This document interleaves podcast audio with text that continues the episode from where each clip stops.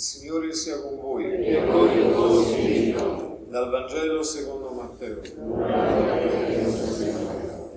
In quel tempo Gesù disse ai suoi discepoli: state attenti a non praticare la vostra giustizia davanti agli uomini per essere ammirati da loro, altrimenti non c'è ricompensa per voi presso il Padre vostro che è nei cieli. Dunque, quando fai l'elemosina, non suonare la tromba davanti a te, come fanno gli ipocriti, nelle sinagoghe e nelle strade, per essere lodati dalla gente. In verità io vi dico, hanno già ricevuto la loro ricompensa. Invece, mentre tu fai l'elemosina, non sappia la tua sinistra ciò che fa la tua destra, perché la tua elemosina resti nel segreto, e il Padre tuo, che vede nel segreto, ti ricompenserà. E quando pregate non siate simili agli ipocriti, che nelle sinagoghe e negli angoli delle piazze amano pregare stando ritti per essere visti dalla gente. In verità io vi dico, hanno già ricevuto la loro ricompensa. Invece quando tu preghi, entra nella tua camera, chiudi la porta e prega il Padre tuo, che è nel segreto. E il Padre tuo che vede nel segreto ti ricompenserà. E quando digiunate non diventate malinconici come gli ipocriti, che assumono un'aria disfatta per far vedere agli altri che digiunano. In verità io vi dico, hanno già ricevuto la loro ricompensa. Invece quando tu digiuni, profumati la testa e lavati il volto, perché la gente non veda che tu digiuni, ma solo il Padre tuo che è nel segreto. E il Padre tuo che vede nel segreto ti ricompenserà. Parola del Signore. Allora ascolti questa parola di Matteo che ti rimanda al Padre tuo che vede nel segreto. Forse ti ricordi di tutte le volte che le ascoltava in tutti gli anni precedenti, quando hai cominciato le tue quaresime con la speranza che qualche cosa nella tua vita cambiasse. E anche stavolta un invito ti viene rivolto perché tu finalmente ti decida ad entrare dove? Nel segreto. Questo è il segreto di questa parola. Sì, certamente c'era, Gesù fa riferimento a delle cose che loro conoscevano bene. Al Tempio c'era un, un cortile molto grande in cui c'erano delle, come questi dove si mette, no? le, le elemosine, no? Si mettono le offerte. Solo che erano fatti in un modo di metallo che quando uno metteva le monete, quelle risuonavano. Dunque chi voleva far vedere che metteva molto denaro, lo faceva suonare molto, quella era la tromba che suonavano, che si portavano all'orchestra appresso. Era quella la tromba per dire a tutti: guardate quanto denaro io sto offrendo. E dice Gesù, quello già è la sua ricompensa, la finalità del suo sforzo era avere il plauso degli altri. E l'hanno avuto. E basta. Qual è il problema, amici miei? Il problema è che in questo modo uno la voce del Signore non l'ascolta più, perché è attento alla voce degli altri. Allora Gesù fa riferimento a questo segreto, dice: guardatevi di fare queste cose al di fuori perché vedano gli altri. Perché guardate di farle al di fuori? Perché quando tu ti metti, a, quando tu pensi che Dio stia fuori di te, quando tu pensi che Dio stia da un'altra parte e ti metti a fare qualcosa per Lui, subito si mette in mezzo uno, un diaballo, un diavolo, un ostacolo, uno scandalo, uno che ti fa inciampare e ti dice: ma tu pensi di andare? Ma mica crederai che questa è la quaresima della tua vita?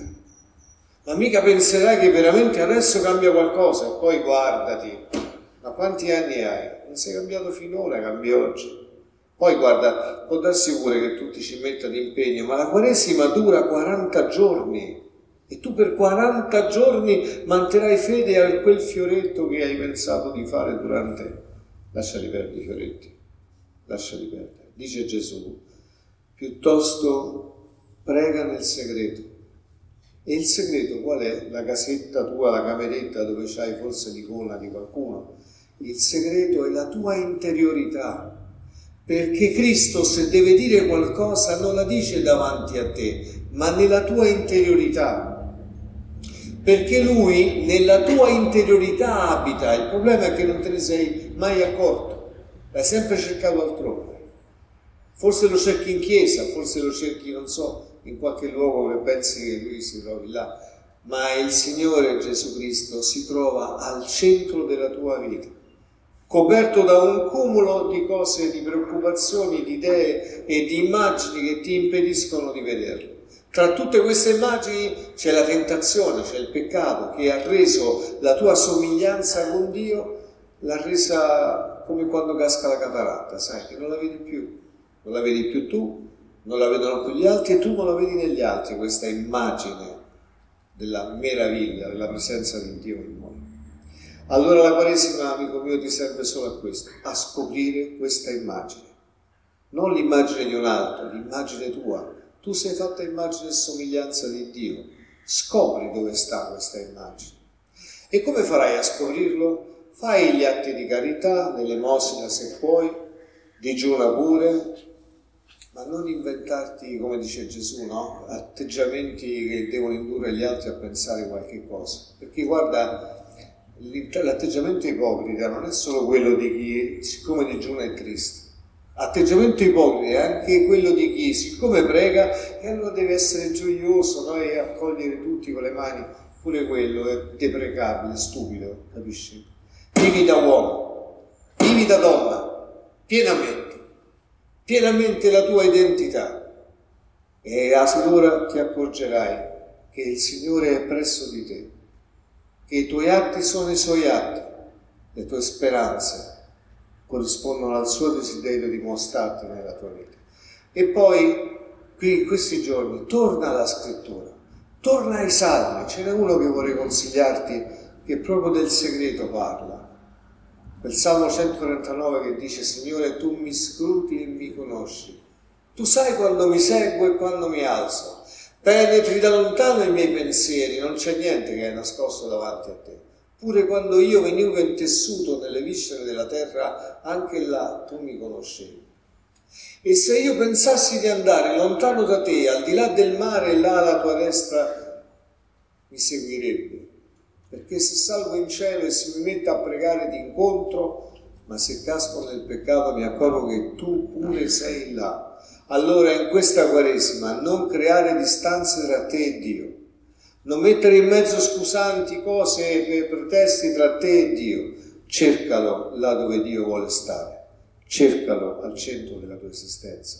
Guarda i tuoi pensieri, scrutali bene. Tra quei pensieri c'è del buono che viene da Lui e c'è del meno buono che forse viene da te. Non ti scandalizzare, perché hai sentito che diceva l'antifona all'inizio della Messa, eh, dal Libro della Sapienza. Dice: Signore, tu, tu non, non guardi i peccati degli uomini, perché già vedi la possibilità che questi si, che si cambino, si convertano. Era un, è tratto dal Libro della Sapienza, dice: tu nulla disprezzi di quanto è creato, se no non l'avresti neanche creato. Tu, Signore, amante della vita, amante della vita. Se vuoi meditare in questa Quaresima, volgi lo sguardo su Dio, amante della vita. Chissà che non ti suggerisca ad amare anche tu la vita, la tua e quella del tuo prossimo. Sia lodato Gesù Cristo.